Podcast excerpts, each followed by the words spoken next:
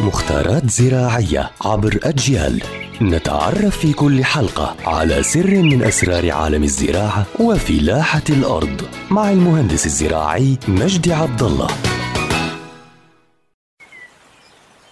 أهلا بكل متابعي ومتابعات أجيال عبر منصاتها الاجتماعية المختلفة. رح نحكي عن موضوع مهم وضروري اليوم هو موضوع بهمنا إحنا كشعب محتل وكفلسطين. هو موضوع نباتات تلتهم الألغام. طبعا يعني كثير من أراضينا فيها قنابل وفيها كادميوم وفيها زئبق وفيها علب دهان وفيها رصاص وفيها إلى آخره تمام؟ ففي بعض النباتات أنا بزرعها قبل زراعة المحصول الأصلي اللي أنا بدي إياه.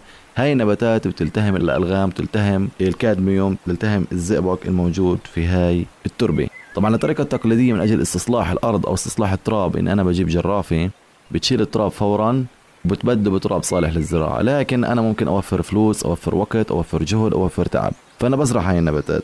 من هاي النباتات اولا السرخسيات. السرخسيات طبعا بتكون بامتصاص المواد الملوثة عن طريق الجذور ثم تمر إلى الأوراق والجذع وبالتالي فإنه لا يتبقى سوى قطعة خردة. يعني بمعنى القنبلة أو علب الدهان الموجودة هاي النبتة جذورها سبحان الله بتعمل زي sensor حساس فبتمتص المواد المسرطنة من هاي القنبلة فالقنبلة بتصفي إيه؟ زي كأنها قطعة حديد خردة.